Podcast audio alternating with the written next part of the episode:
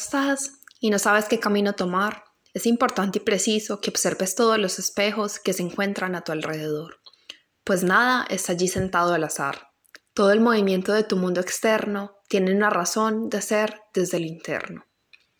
Cuando tus relaciones personales continúan siempre por el camino de la discordia, o cuando ya no pareces sentirte tan confortable en los ambientes que frecuentas, es entonces cuando hacia adentro debes mirar, reconociendo todas las emociones reprimidas que han estado allí, intentando decirte algo, intentando a través de discordancias y actitudes externas mostrar tus grandes miedos y resistencias. Observa más allá de los individuos y las situaciones, reconociendo ese reflejo de tu ser actuando como una simulación exterior, en la que cada dinámica cuenta como indicio de reconocimiento de la voz de tu ser.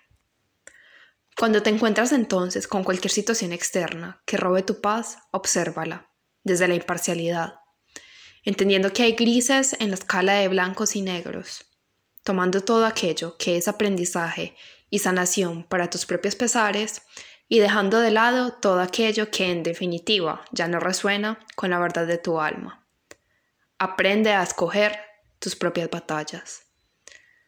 Con infinito amor, tus guías universales. Canal de Luz, Lía.